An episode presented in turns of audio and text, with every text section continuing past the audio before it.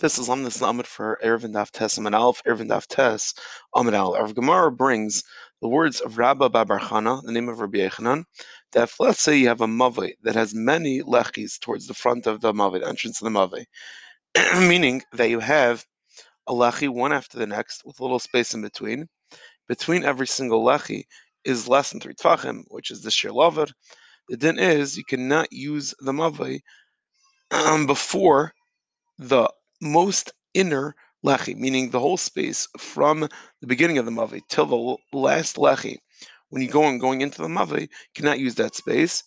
and the Gemara explains the reason why you cannot do that is because asr to mishtamish connected the lechi, and in addition to that, it is considered to be one lechi. So some more from the words of Rabbi Chanan, the din of lavat, it's considered that all the lechis that are at the beginning of the mavi are one lechi, and therefore if there's four ames, you need an additional lechi to matter the mave.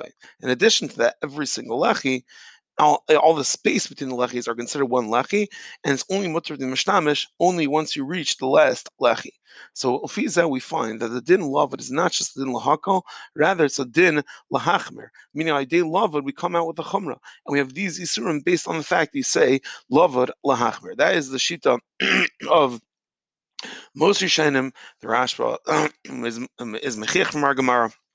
And we say love lachmir, and it's kapaskin the Magen Avram in tough kuf base of cotton test.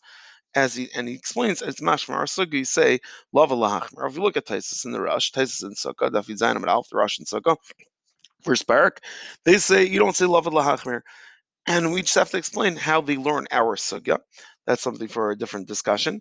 But really, what comes to halacha lemaisa is let's say you make a sukkah underneath underneath you know, so for example in Eretz Yisrael, it's very common they have they hang up their laundry on these on the on a laundry line.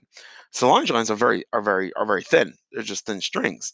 But between every single laundry line is less than three tfachim so if you say love lahachmer as Pasha Mavur in our that's the Pasha our Sugya, Lachar, you would have an issue.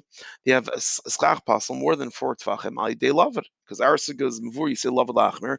Lachar, between every single space between these laundry lines, even though they're very narrow, since it's less than three Tvachim, should, the whole area should seem to be full, and you have Schach Pasal.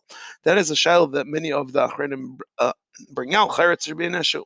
However, if you look at the Shari Yitzchak, he explains based on the Machzashaka, which is Simon Tovkov base of contest, they explain that lava doesn't have the ability to passel a sukkah.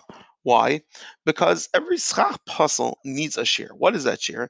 It has to be tzilsum It has to be legitimate that the area of the, that the schach puzzle actually has the ability causes more shade than sun. So while it's true that we view that area as full, Lamaisa it's missing in this shear. There's a shear to schach basel. It's not just for tvachim. It has to be tzilsim chamsa.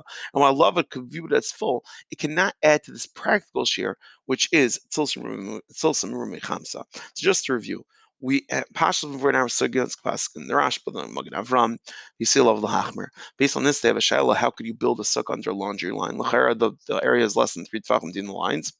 They explain that besides for the shear of Dal Tfachim, which is space and lava could cover space, Lamaisa is a din of Tzilsmer Mechamsa, which it cannot fulfill. Have an amazing, amazing day.